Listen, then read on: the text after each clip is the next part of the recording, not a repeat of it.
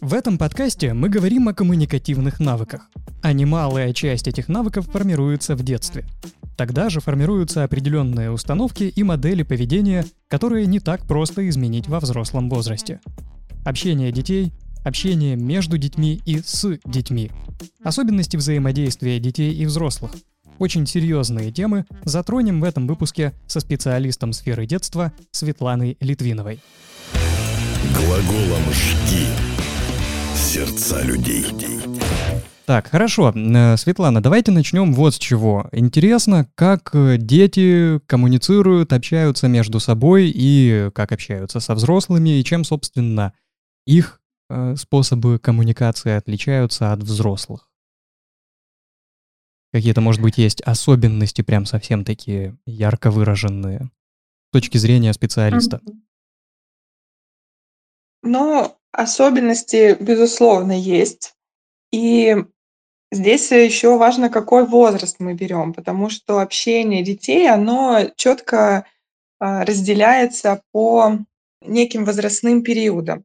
То есть если мы говорим о детях от нуля до трех, то а, у них вообще в норме при общении да, если мы там говорим про проявление некой агрессии в том числе, а, так как словами выразить что-то друг другу они не могут, у них прям в норме а, физическое взаимодействие друг с другом.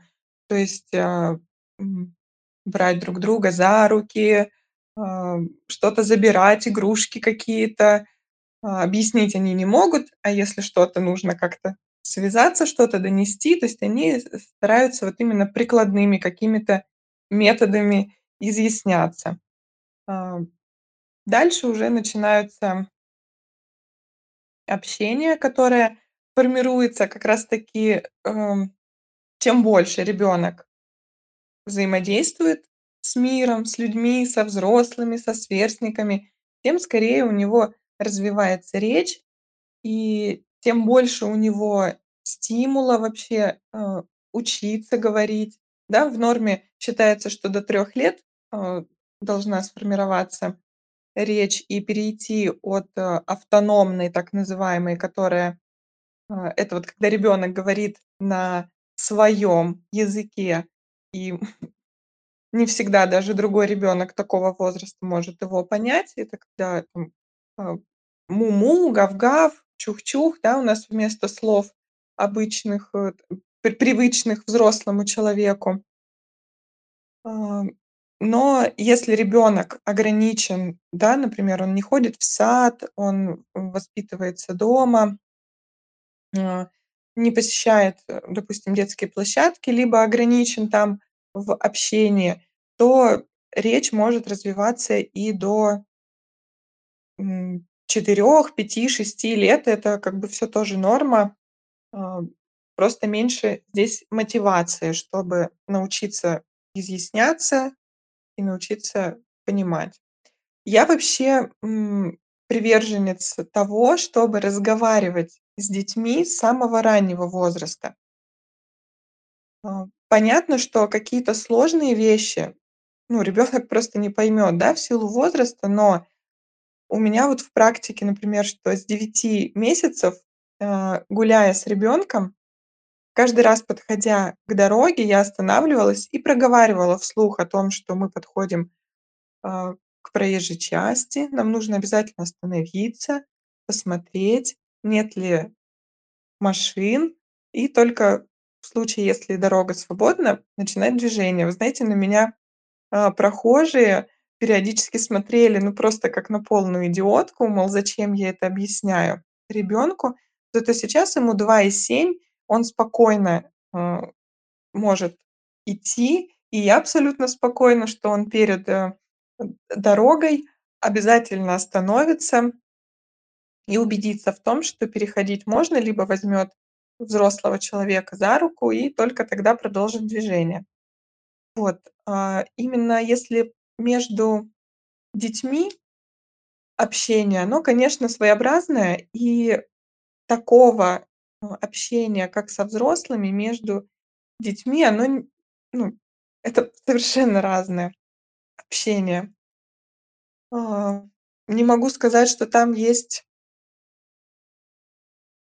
Не знаю, просто, ну, какая-то специфика, но оно просто совсем другое. Оно своё, на своей волне.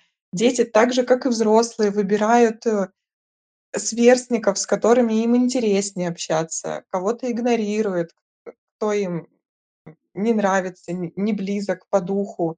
Ещё могу сказать, что младшим, конечно, всегда хочется общаться с более старшими детьми. Если сиблинги в семье, да, если на площадке где-то, то всегда малыши хотят участвовать в играх и как-то общаться со старшими, потому что это круто. Зачем с малявками, да, зачем со сверстниками? Хочется вот уже туда, уже старше, все дети хотят вырасти, и это вот один из таких факторов.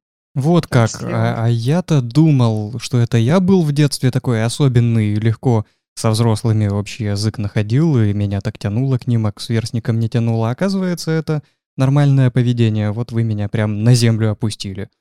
А, вот, э, из из с небес, где я витал. Ну, собственно, как раз вот об общении с более взрослыми или вообще взрослыми, скорее, мы хотим и дальше и поговорить. Да, а, Светлана, вот, а, такой вопрос у нас есть, а, касательно общения ребёнка со значимым взрослым. И как формируется привязанность у ребёнка к взрослому? Можете рассказать про какие-то там паттерны поведения в плане коммуникации у детей, которые нарабатываются в детском возрасте с значимым взрослым, которые он потом переносит в будущее, в свою свободную уже взрослую жизнь? Мгм. Конечно, а, здесь хочется начать с того, что вообще ребёнок, а, в дальнейшем будет слушать и воспринимать какие-то воспитательные процессы только от человека, которому он будет доверять. А доверие, э, формируется вообще доверие к миру и к взрослому, к значимому взрослому формируется от 0 до 1 года. То есть вообще базовая потребность в этом возрасте у ребёнка- это безопасность. И человек взрослый, который обеспечивает ребёнку эту безопасность, с ним и формируется привязанность. Это вот самая такая основная привязанность как раз. А Ребёнок, ну, в первую очередь, это, конечно, мама. Первые несколько месяцев жизни мама вообще всегда должна быть с ребёнком. Даже если её нет, она всё равно должна быть рядом. Понятно, что 24/7 с ребёнком находиться невозможно, но вот вы уложили ребёнка спать, пошли на кухню чем-то заниматься. Как только ребёнок открыл глаза, он видит, что вас нет, а у него срабатывает, что если не вижу, значит нет, то он начинает плакать. И в этот момент мама обязательно должна появиться в поле его зрения. В дальнейшем уже с 3-4 месяцев такая же реакция происходит на папу, на бабушку, например, если она, да, проживает вместе, либо просто, э, принимает активное участие в воспитании. Няня здесь может также появляться, если есть постоянный человек. Вот это из вот такого основного, такая потребность у ребёнка закрывается. Вот даже если мы вспомним, как, э, детская коляска, располагается, то до года ребёнок лежит обязательно лицом повёрнут к маме, чтобы когда он открыл глаза, если вдруг уснул на прогулке или перед тем, как заснуть, чтоб он обязательно видел маму, и у него складывалось вот это чувство безопасности. Как раз таки вот я знаю, существует практика, э, что некоторые мамы считают, что нельзя приучать ребёнка, да, сразу, э, к рукам. Вот эту выдержку они считают, что нужно воспитывать с самых ранних, лет, да, даже месяцев жизни. И специально не подходят к ребёнку, когда он начинает плакать. М. Ожидают, да, как какую-то хотят немножко Мгм, подождать и потом да. только подходят. В этот момент как раз у ребёнка срабатывает, э, что я один, что и меня бросили. Да, всё так кажется нам, что никто тебя не бросал, я подойду всего через минуту, а у ребёнка уже успевает сформироваться вот брошенности и покинутости. И тогда из возраста он выходит с ощущением недоверия мира к миру в целом. То есть он становится закрыт в себе, у него такое чувство отчужденности, и в дальнейшем это очень сказывается на уже даже во взрослой жизни, о том, что ребенок не так, ну, взрослый даже человек, да, не так сильно идет на контакт с кем-либо, с чем-либо. У него остается вот это ощущение, что я не буду привязываться, я не буду открываться миру, потому что вдруг мне будет больно и А, обидно от того, что ага. там меня Светлана, а можно еще вот уточнить? Получается, что паттерны коммуникативного поведения у ребенка вырабатываются с матерью, в основном будем мать за значимого взрослого принимать, вот, а, Да, в да. период, а, первых месяцев жизни или там первых 3 лет жизни. Ну вот, э, В если мы зависимости от отзывчивости матери, от того, как она реагирует на его там вокализации, Да, крики. да, да. Мгм. От 0 до 1 года здесь важно закрыть потребность ребенка именно в безопасности, а от года до 3, а, базовая потребность у ребенка в любви, но не, знаете, не в такой любви, которая вот в романтическом ее каком-то проявлении, а та любовь, которая, а, причастность той или иной группе. То есть здесь очень важно для ребенка, э, от года до 3, как его семья на него реагирует. То есть когда ребенок, он же в этом возрасте уже начинает Мгм. ходить, когда я иду к маме, как она на меня реагирует? Улыбается она мне, протягивает руки или, наоборот, отстраняется от меня? Здесь очень важно, а, вот эти вот первые реакции на то, как в целом ребенок себя дальше будет ощущать. Потому что, конечно, если мне улыбаются и рады, значит, меня здесь принимают. Ага. Если от меня отстраняются, то и я буду, э, дальше жить с таким чувством, что я, наверно, какой-то не такой, раз меня не принимают. И в дальнейшем это завязывается на том, что вот взрослые люди, знаете, бывают, которые не умеют сказать "нет". И сами, то есть страдают от этого, они понимают, что они не могут сказать "нет", и их это угнетает.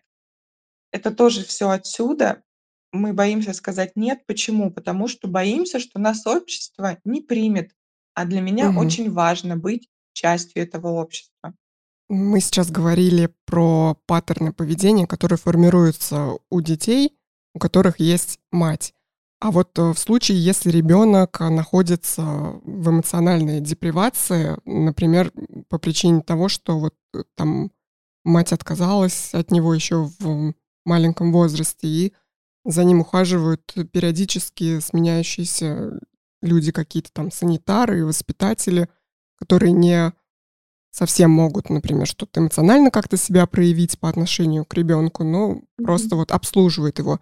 Таком случае какие паттерны поведения формируются у ребенка и что он несет дальнейшее? Ну, здесь как раз вот формируется, а, сильное отчуждение от мира, вот эта закрытость, замкнутость в себе. Потому что, ам знаете, есть даже проводилось такое исследование, я сейчас, наверно, не смогу назвать, а, точную цифру, но есть вот определенное количество часов, это подтверждено исследованиями, через которое отказники в роддоме перестают плакать. Потому что если новорожденный, ну, обычный, да, который с мамой, плачет, его, как правило, а, приносят к маме, всё равно он очень много времени с ней проводит в палате, а к отказнику никто не подходит. И его психика, а, просто которая больше не может справляться с этим дискомфортом одиночества, в какой-то момент говорит ему, что это норма. Раз никто не подходит, ну, значит, так и должно быть. И ребенок закрывается. В дальнейшем это, конечно, можно корректировать, да, но там уже в зависимости от ситуации, куда ребенок попадет, э, может быть, сразу на усыновление, либо в детское учреждение. Но вот этот 1 такой, м а как его назвать-то даже щас? Э, 1 такой вот эмоциональный зажим формируется вот в первые несколько дней жизни. если отказ перерождения. Мгм. Травма, то есть, получается. Да, да-да-да, да. Ага. А, хорошо, мы, ам, поговорили про то, как формируются паттерны поведенческие. И если, а, перейти, э, к позитивным моментам, когда родители очень сильно заботятся о своем ребенке, начитались всякой, литературы современной по воспитанию детей, знают, что мы будем растить счастливого малыша, который будет счастливым взрослым. Как родителю правильно выстроить границы дозволенного с ребенком, чтобы и ему не навредить при этом, но и чтобы он не совсем, как говорится, садился на шею? Мгм. Родители А. боятся, просто вот женщины молодые, я знаю, они боятся, что лишнего что-то сказать, э, ребенку. Не дай бог, он обидится или у него будет травма, и в будущем как-то он будет несчастлив. Или скажет: "Мама, ты плохо меня воспитала. Я чувствую боль". А, да, действительно знаю, что сейчас очень много переживаний у будущих и молодых родителей по этому поводу.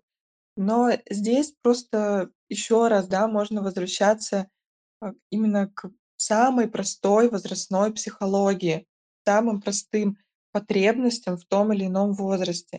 То есть если, конечно, мы, не обеспечивали безопасность, то ребенок будет закрыт от мира.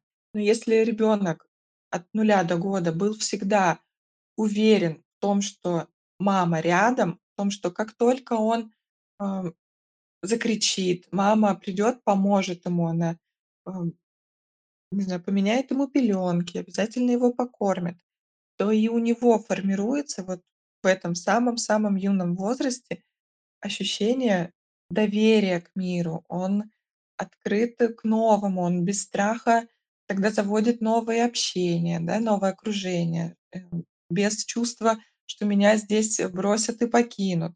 Точно так же, если с года до 3 мы ребенка принимаем, да, это же вообще с года до 3 возраст такой, когда ребенок начинает очень активничать. Куда-то он ему Мгм. всё нужно познавать, у него ведущая деятельность, а, предметная, да.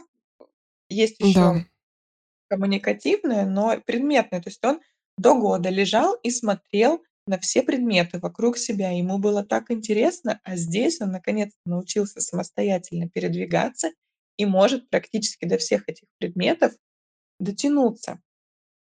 И что-то с ними сделать. А, взрослому, когда он садится за стол, всегда понятно, что что, если он бросит ложку вниз, то она упадет на пол. Ребенку это неизвестно, поэтому, садясь за стол, он раз из раза может бросать эту ложку, бить стаканы друг об друга, чтобы убедиться, что сегодня они точно там, не знаю, не пройдут сквозь друг друга. И здесь очень важно, на чём мы акцентируем внимание.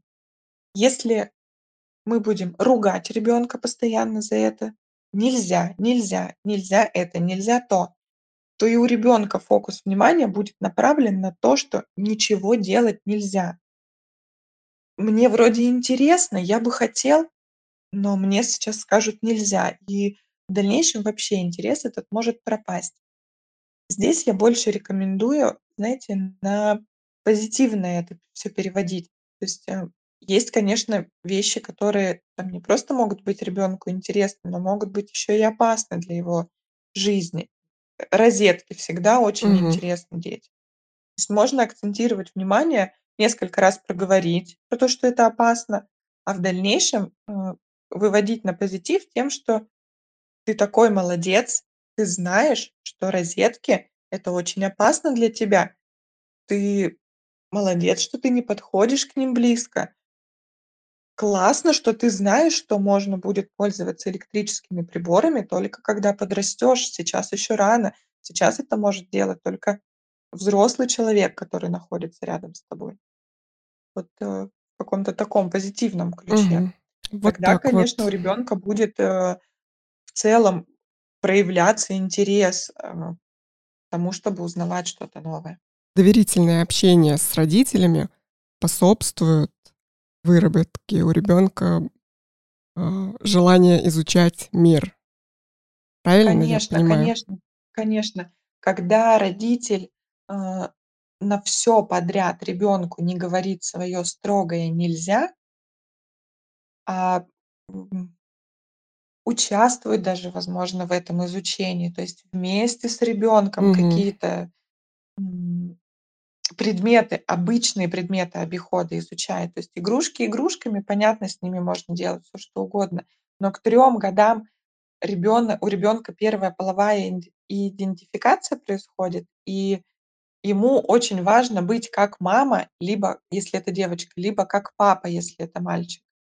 И делать те вещи, которые делают родители. Условно, если папа идет забивать гвоздь, 3 года мальчику очень будет нужно тоже пойти вместе с папой. Здесь я считаю, что есть 2 варианта развития событий: простой и очень простой. Так. И простой как раз таки формирует вот это, э, интерес к миру, когда мы даем ребенку тоже молоток. Он какое-то время крутится рядом с папой, да, пытается Мгм. что-то забить. У него, ну, поверьте, на практике через несколько минут пропадет интерес. Он попробовал, убедился, что я могу делать тоже как папа, и пойдет заниматься своими делами. Либо, я не знаю, можно просто дать ему фонарик подержать, но важно здесь его участие в этом процессе. Это простой, мне кажется, вариант. А Хитро. есть самый простой, когда мы говорим: "Отойди, не мешай". Действительно, нам так будет проще. Мы забьем этот гвоздь, э, не за 10 минут, как мы бы сделали это с ребенком, а за 2. Но в следующий раз, возможно, ребенок вообще не заинтересуется тем, что вы делаете. И в 13 лет, когда вы его позовете чем-то помочь, Ребенок уже, забьет на если вас. сделает эт да, и если пойдет вам помогать помогать, то это будет точно без его вот внутреннего интереса и желания. Вот мы как раз говорим о взаимодействии детей и родителей, и мы предполагаем, что очень сильное влияние на развитие коммуникативных навыков человека оказывают разные факторы вот именно в детском возрасте. А, Мы знаем, что у разных людей, взрослых, есть разные проблемы в области коммуникации, коммуникативных навыков, и это часто становится причиной каких-то трудностей жизненных. Поэтому интересно узнать у вас, какие факторы оказывают наибольшее влияние на развитие коммуникативных навыков у маленьких людей. Опять же, если мы вернемся, к возрасту от одного до трех лет, э, мне кажется, это просто самый такой, возраст, в котором вот формируется дальнейшее позиционирование ребенка себя как личности. И, естественно, исходя уже из того, как взрослый человек себя позиционирует, он, общается с окружающими. А, от года до трех, как правило, в том числе там мы, например, горшку ребенка приучаем, да. И в этот момент, а, многие родители, ну, такую фразу говорят детям, которая, казалось бы, вообще никаких последствий за собой не несет. Когда мы говорим там: "Ой, кто это тут опять в штанишки наделал?"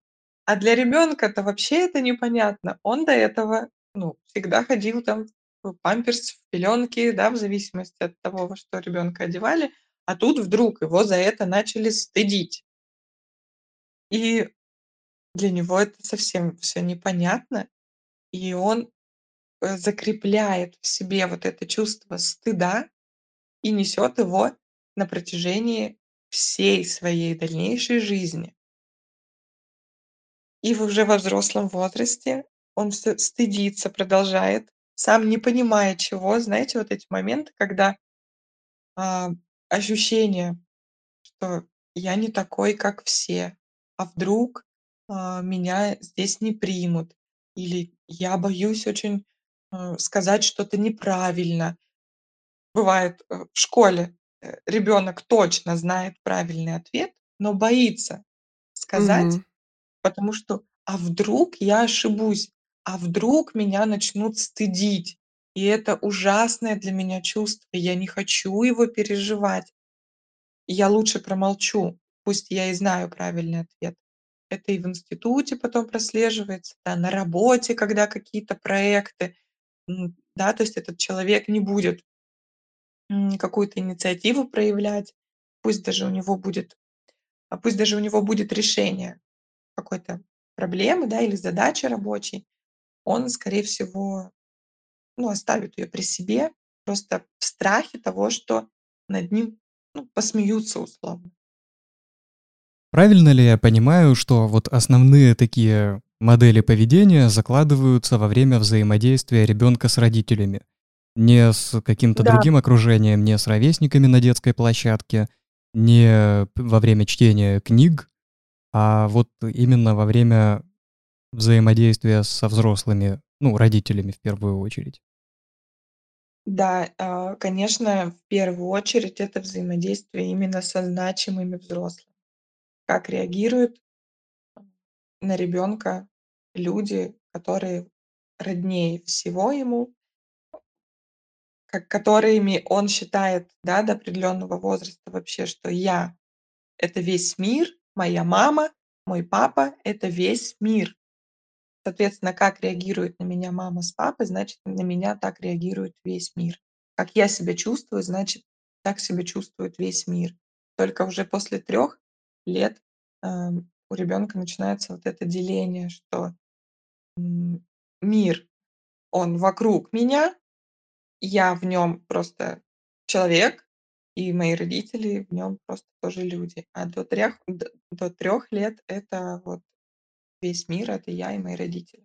Я думаю, что у нас здесь возникает очень важное послание для родителей нынешних, текущих и будущих, что они несут колоссальную ответственность за всю жизнь своих детей. Поэтому важно до трех лет, я так понимаю, уделять огромное внимание и изучать эти вопросы для того, чтобы потом ребенок не, не поминал ни злым тихим словом своих родителей и не говорил, что вот испортили всю жизнь мне. Да и вообще ответственнее подходить к вопросу о заведении детей, я думаю. Так что если нас слушают родители, а я знаю, что нас какие-то родители точно слушают, слушайте внимательно и побольше э, изучайте вопросы, связанные с воспитанием детей. Светлана, вот э, сразу по поводу взаимодействия детей и взрослых, э, ну, родителей в первую очередь, захотелось спросить, как э, взрослым реагировать на какие-то, ну, такие шалости, которые не кажутся невинными со стороны детей, когда дети начинают обзываться, говорить какие-то сло- обидные слова. Что нужно делать в таком случае? Есть ведь наверняка такие нетерпеливые, точ- точнее, как, э, как, это, как это сказать, родители, которые сразу начинают ругаться, там, шлепать э, или как-то вот, ну, наверное, по моему мнению, не совсем корректно себя вести. А как надо? Как быть?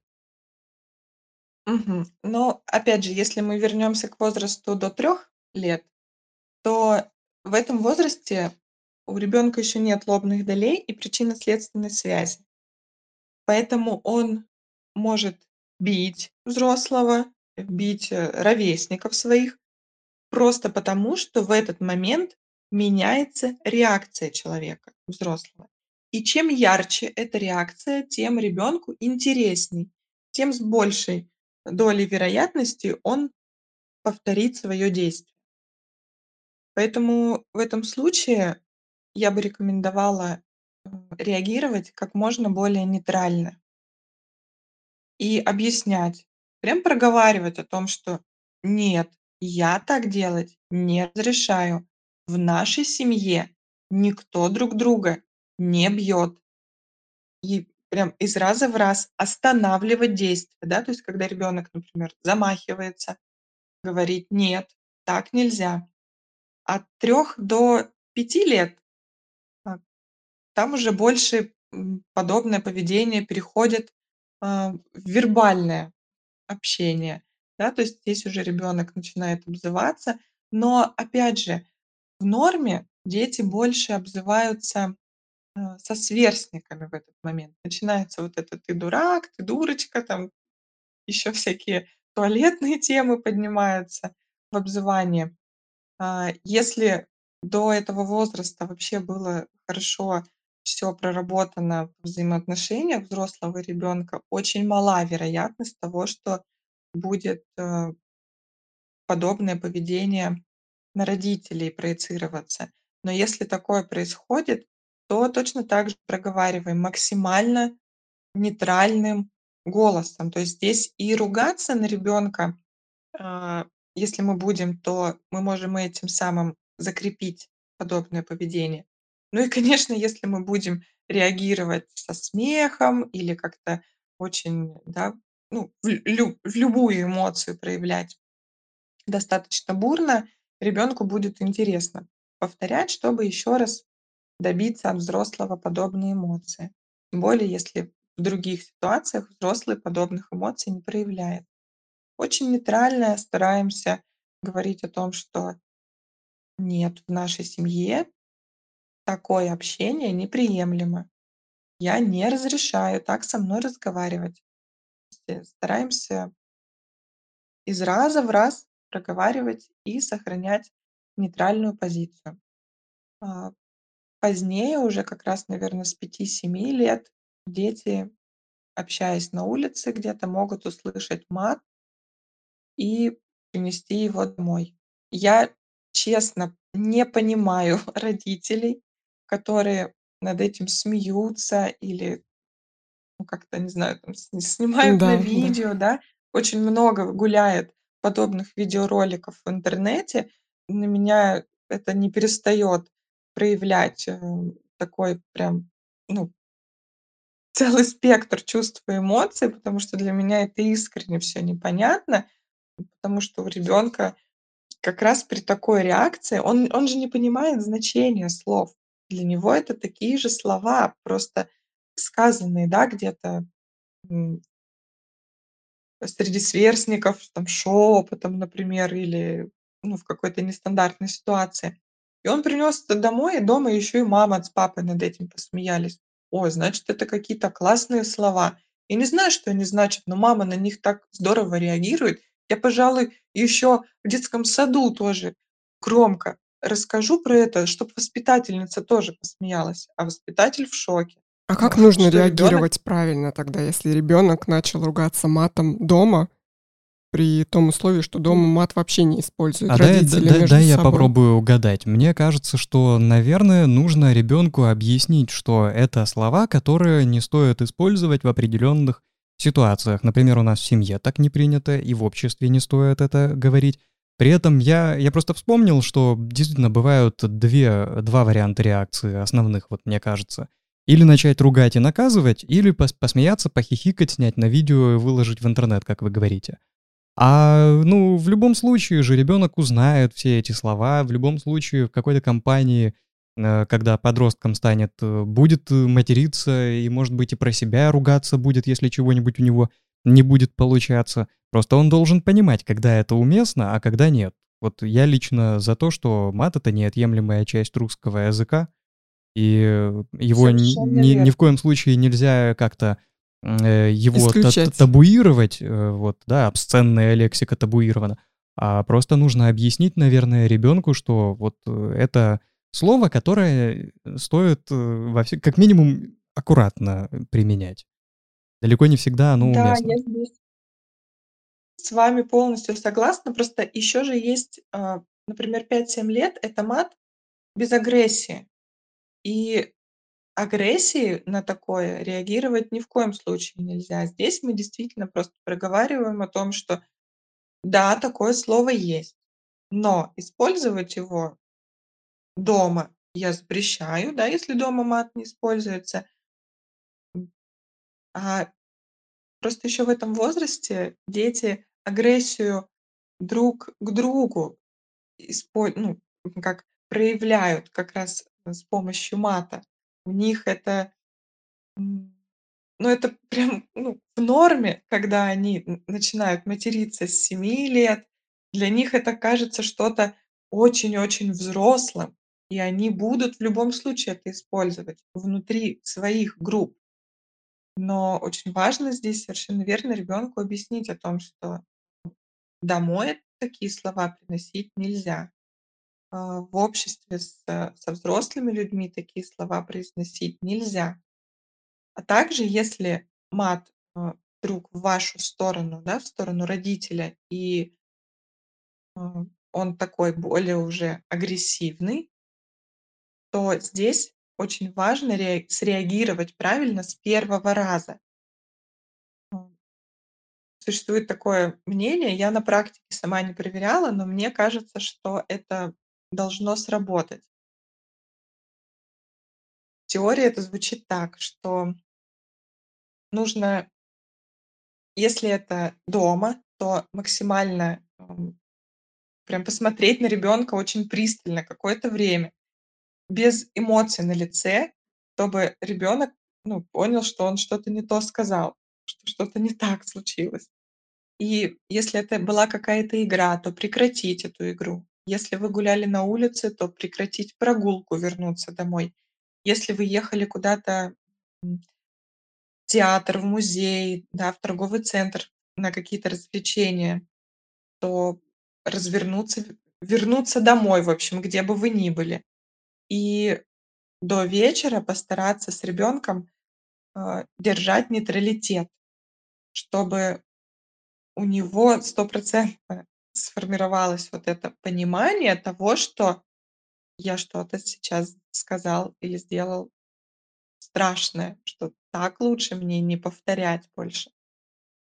А это не жестоко по отношению к ребёнку, если мы договорились Ну поехать куда-то там на праздник, и из-за того, что вот он так сказал То здесь прекратить очень, это всё? э, здесь очень важно, какие вообще вводные, в семье. Если мама с папой каждый день общаются такими словами, а ребёнок, ну, когда говорит, его наказывают, конечно, это будет нечестно по отношению к ребёнку. А дальше, ну конечно, на ваше усмотрение, но я бы объяснила, что ты действительно сейчас сказал что-то очень плохое. Обидное, может быть, И для меня лично. Оби да, да-да, конечно, потому что если это просто мат, то реакция одна, а если это мат в сторону мамы и с агрессией, когда это именно с посылом обидеть, то здесь, конечно, нужны и, ну, Нужно принятые дальше объяснить ему, да, почему, по какой причине так происходит. Не просто игнорировать и там уходить куда-то в игнор, а Нет, конечно, сказать, конечно. почему, что подвигло. Спросить у него, может быть, Конечно, почему игно ты так маму назвал? игнорировать здесь, э, полный игнор я вообще, ну, не рекомендую ни в каких ситуациях уходить. То есть мы можем держать какой-то нейтралитет, не, эм не проявлять эмоции, но при этом спокойно объяснять. И объяснять именно с позиции "я" высказывания. Не ты плохой, что ты это Мгм. сказал, а мне было неприятно. Не Мне перекладывать очень обидно, что ты ответственность. так сказал. На ребёнка, да, да. Ну, кстати, очень, э, это популярная нынче "это я" концепция, и она, по-моему, вполне применима и жизнеспособна во взрослых отношениях.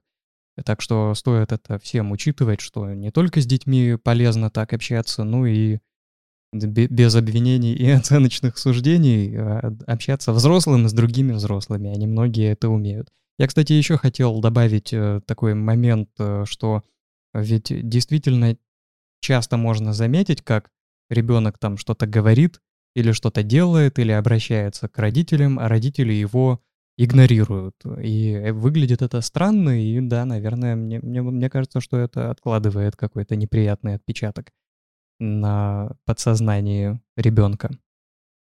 Но это был не вопрос, Светлана, это так, это комментарий. Мы, э, Ну К да, мы вопросам я тоже перейдём просто считаю, сейчас. что игнорирование- это самое худшее, что может, э, ну, э, родитель проявлять по отношению к ребёнку. Вот, э, ну, значит, мы во мнении сошлись. Как Так ра что к да, мы м у нас у нас собралось несколько вопросов от родителей. То есть это вопросы, которые мы не сами придумывали, а которые родители, э, хотели вам задать.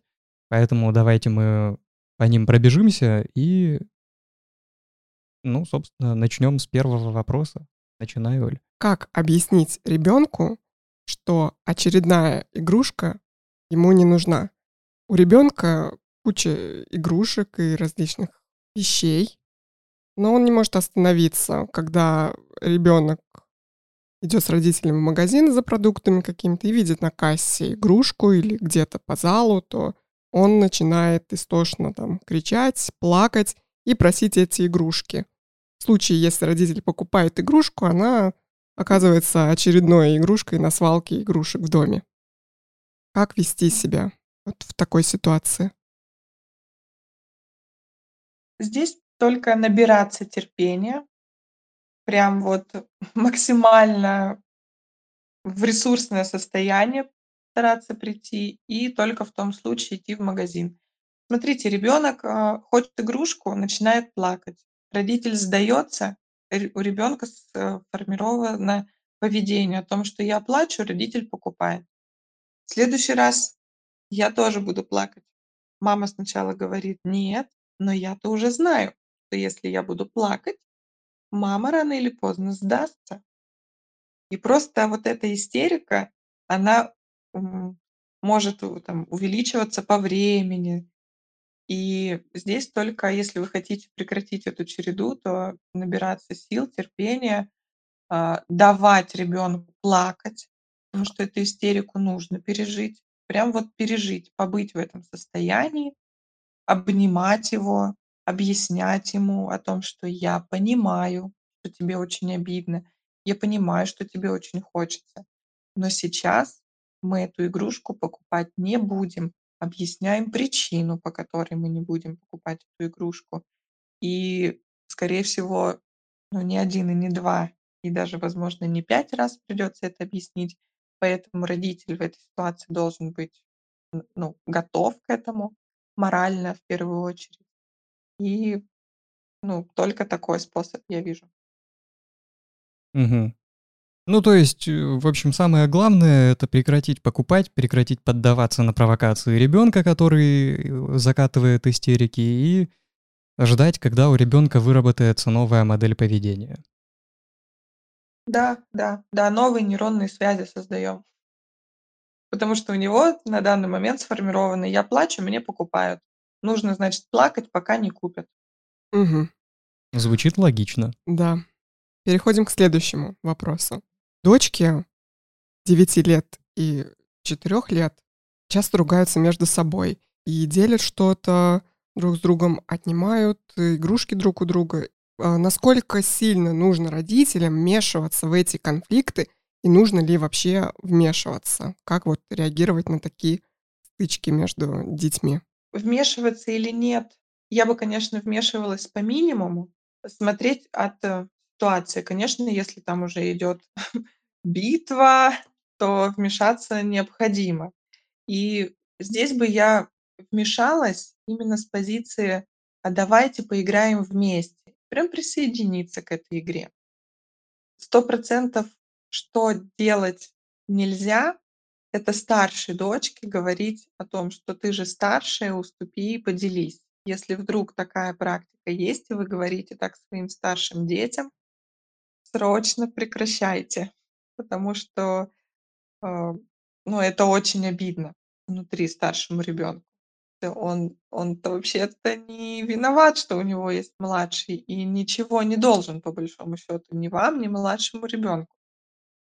Вот, э, поэтому здесь, ну, смотря какого рода эти конфликты. Если они делят просто не могут что-то поделить ну, надо постараться разграничить даже, возможно, игрушки. Прям вот чтобы эта кукла старшей, эта кукла младшей. Если одна из вас захочет поменяться, предложи сначала свою, потом проси, а, взамен. То есть прям участвовать, вмешиваться в эти споры не, ам, с позиции, там: "Успокойтесь", да, и условно, а с позиции: "Давайте разберёмся. Вот у тебя есть это, ты хочешь другую игрушку, предложи что-то взамен". Здесь учить детей договариваться, коммуника коммуницировать друг между другом исключительно на своём примере. То есть прям пойдём, если какая-то из них плачет, она мне не дает что-то. Пойдем вместе договариваться. И прям своими словами проговаривать. Ага. Давай, а вот ты, может быть, ты возьмешь машинку или, может быть, ты возьмешь конструктор, посмотри, какой он классный, посмотри, сколько в нем там разных разноцветных деталей. Давай ты пока поиграешь в него, а я чуть-чуть в твою куклу. Стоит ли врать вообще ребенку в такие моменты, когда, например, маме нужно куда-то выйти, оставить ребенка с отцом или там с каким-то другим взрослым, и ребенок начинает э, плакать, вопить, не пускает маму, и мама в этот момент говорит, ой, там у мамы ножка болит, она пойдет ее полечит, или там у мамы болит живот, только вот выдумать какую-то причину, которая граничит да, с э, жизнеспособностью мамы, для того, чтобы ребенок мог ее спокойно там отпустить. Вот стоит ли так делать или все-таки что-то другое должно быть? Ну, вы знаете, я здесь за честность. Прям вот сто процентов за честность, потому что иначе мы, ну, формируем какую-то, ам, у ребенка к врачам, что есть какой-то существует врач, который постоянно там разделяет меня с мамой, к которому маме приходится, а, ходить. Или у ребенка может, э, внутренняя очень сильно тревога развиться о том, что у меня мама так часто болеет. То есть это, да, может быть в его мыслях чуть иными словами звучать, но посыл может быть именно такой, о том, что, э, он начнет переживать за маму, что у нее что-то болит, Мгм. она так часто ходит в больницу. Я Да, за понятно. честность. А Конечно, вот ребенок, он он и к врачу может не отпускать. Просто закладывайте плюс 15 минут к выходу и давайте пообниматься ему с вами лишнее время, поплакать, а, просто еще раз проговорить: "Да, малыш, мне надо пойти на маникюр. Тетя подстрижет, покрасит мне ногти, и я обязательно к тебе вернусь. Я люблю тебя. Даже когда мы будем с тобой по расстоянию далеко, я не перестану тебя любить и вернусь к тебе". То есть в Ну, такие моменты, получается, если ребенок плачет, но ему объяснить, ну, это, как правило, там ближе к трем годам уже, то это негативно не повлияет никак на паттерны коммуникативные э, ребенка в дальнейшем, что вот меня мама сейчас бросила, оставила, я тут плакал, старался изо всех сил орать, а она ушла. Не чувствует себя ребенок Но покинутым это и можно даже гораздо раньше трех лет начинать. А, прям вот уже с года смело можно. Мгм. Понятно. От прям объяснять ребенку, что есть вещи, на которые, ну, не так, наверно, не вещи, всё же это, а, Случаи. есть определенные у меня дела, на которые, э, мне нужно сходить, и я должна туда пойти одна. Точно так же у тебя появятся в будущем дела, на которые ты будешь ходить самостоятельно. Там папа ходит по своим делам, я хожу по своим. Но мы обязательно встретимся. То есть я тебя не бросаю, прям проговаривать это. Не знаю, можно показывать на стрелках часов, через сколько мы встретимся. Когда стрелочка будет здесь, мы увидимся. Можно проговаривать ребенку, прям договариваться со взрослым, с которым он остается, о том, что если тебе вдруг станет очень тревожно или беспокойно, что вы сможете мне позвонить и, ну, как-то связаться. Ты сможешь услышать мой голос. И я тебе еще раз повторю, что я обязательно приду, Я я не родитель, но у меня тоже есть вопрос. Я готов поделиться личной, локальной трагедией. И болью. У меня за стеной, э, живут соседи с двумя детьми. Девочка постарше и мальчик помладше. Я возраст по внешнему виду очень плохо определяю, но мальчик, э, бегает своими ногами и, видимо, не разговаривает, а только кричит, плачет, орёт. М, и бесконечные просто, визги, по по крайней мере раньше, сейчас поменьше, доносились из-за двери. Э, визги, плач, э, бросание игрушек об стену, э, покатушки на самокате по квартире. Постоянные визги в коридоре, когда они выходят из квартиры в коридор, а ребенок визжит просто вот постоянно, каждый раз. Они своей дверью стучали по моей двери. Ну, так получается, что двери вот так установлены, что ребенок выбегает, толкает дверь, дверь э, шарахает об мою дверь, я подскакиваю, потому что я чем-то занят. Меня это очень сильно выбивает из колеи. На все это мама ребенка а, говорит, ну, дети, ну, ну, дети. Всё. Вот у меня вопрос вот какой.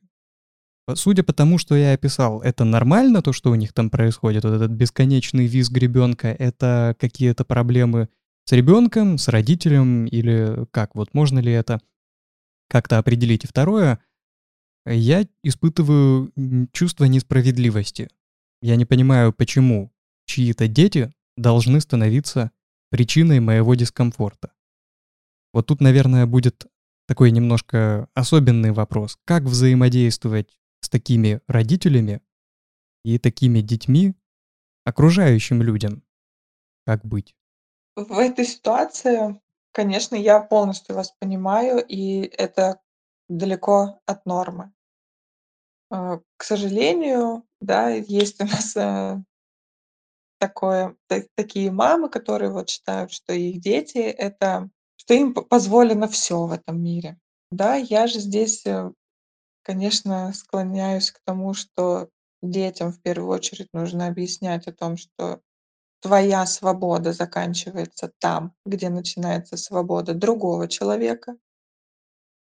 И, ну, в данной ситуации, вот судя по тому, что вы описали, конечно, вероятно, там не простроена система вообще запретов, система границ в том числе. То есть там ребенок, возможно, свои границы не ощущает, да, уже не говоря о границах других людей. Ну, просто разговаривать, разговаривать с мамой, а, объяснять, что, ну, так нельзя. Я не знаю, честно говоря, как влиять на таких. Возможно, ам ну, вот так вот идея такая возникла, что с знаете, как за помощью к ней обратиться. Что вот вы знаете, вот у меня вот такая проблема, я вот, э, чем-то когда занят, очень меня это отвлекает от работы, да, вот не не могли бы вы мне как-то в этом посодействовать, что вот, э, от, э, этих дверей там бесконечных, стуков, криков, ну, не знаю, возможно, сказать, что вы обратитесь в службу опеки, чтобы пришли с проверкой, да, потому что эти крики, э, ненормальны. Ну и как бы в принципе можно так сделать, да, чтобы как минимум, а, ну, э, служба опеки, не знаю, может быть, к психологам каким-то направила, да, для выстраивания системы взаимоотношений внутри семьи, потому что, конечно, это всё далеко от нормы и не з не знаю, что еще сказать, именно как вот как именно вам что посоветовать. К большому сожалению, невозможно догнать человека и причинить ему добро, как бы мы ни хотели здесь, да, чтобы гармониз гармонизировались взаимоотношения у них внутри семьи. Пока этого не захочет сама мама, мы бессильны. Ну, в любом большому случае, сожалению. я так понимаю, что правильным, на ваш взгляд, будет такое поведение- это обратиться, попросить, найти контакт, установить, не терпеть и там не ну, например, там не не включать им в ответ на визги, э, громкую музыку, которая мне нравится. Ну, я думаю, что точно не с этого начинать. Ну и не страдать молча. Конечно, конечно, нужно, ну, объяснять, каж каждый день говорить маме. Ну, прям вот, э, настаивать на своем, потому что это далеко не норма. Ребенок должен знать, если, да, там к 3 годам, он уже должен понимать, где заканчивается он и где начинаются другие люди, и что в общественных местах нужно вести себя тихо, потому что, люди здесь могут отдыхать или работать. В общем, Можно э, даже в мелькнула мысль у меня такая, что, сформировать к маме подход как, ну, как к ребенку. Вот Ну, и можно и так попробовать. В общем, себя, ну да, да, попробовать в настаивать. первую очередь все возможные подходы к маме. Мгм. Хорошо, вопросов список у нас исчерпан. Все, что мы хотели с вами обсудить, мы... Ну, то есть все, что мы успели себе записать, мы обсудили. И сейчас сидим и ловим себя на мысли, что разговор получился очень интересным, достаточно продолжительным, и поэтому вполне возможно, что мы, если, конечно, вы не против, э, свяжемся с вами еще и запишем еще один выпуск спустя какое-то время. Вы как? Не против, я надеюсь? Конечно, не против. Вот. Да, Здорово, была бы очень спасибо. рада. А значит, э, теперь хочу обратиться к нашим слушателям. Если вы до этого момента дослушали, особенно если вы родитель, если у вас есть вопросы к специалисту, открывайте нашу группу ВКонтакте, канал Телеграм, пишите комментарии. Ну а в крайнем случае, а хотя почему в крайнем случае? Если вам интересно, будут а, э, контакты Светланы в описании этого выпуска. Вот, э, я так понимаю, к вам же можно, да, персонально обратиться с- за консультацией? Да, конечно, я провожу индивидуальные консультации для родителей по вопросам воспитания, поэтому будут оставлены да, мои контакты. Э, Группа ВКонтакте также. Вот. Еще одна социальная сеть, которая вроде запрещена в России, но тем не менее можно писать, договариваться о встрече, задавать вопросы, если они возникнут. Вот, значит, если хотите какой-то личный вопрос проговорить, обсудить, уточнить, обращайтесь к Светлане. Если хотите, чтобы мы пообщались со Светланой в следующем выпуске и задали ей еще какие- какие-то интересные вопросы, и они потом появились в следующем выпуске, пишите в комментариях в наших соцсетях. Составим список новых Да. вопросов. Спасибо вам большое за участие. Очень интересно было поговорить. И вы вроде бы сказали, что волнуетесь сильно, а говорите так, как будто вы уже далеко не первый раз выступаете в подкастах. Ой, спасибо, мне очень приятно. Э, И очень приятно, что пригласили. Была рада поделиться э, знаниями, ответить на все вопросы. Э, Также буду рада, если после этого выпуска появятся еще вопросы. С удовольствием буду на них отвечать.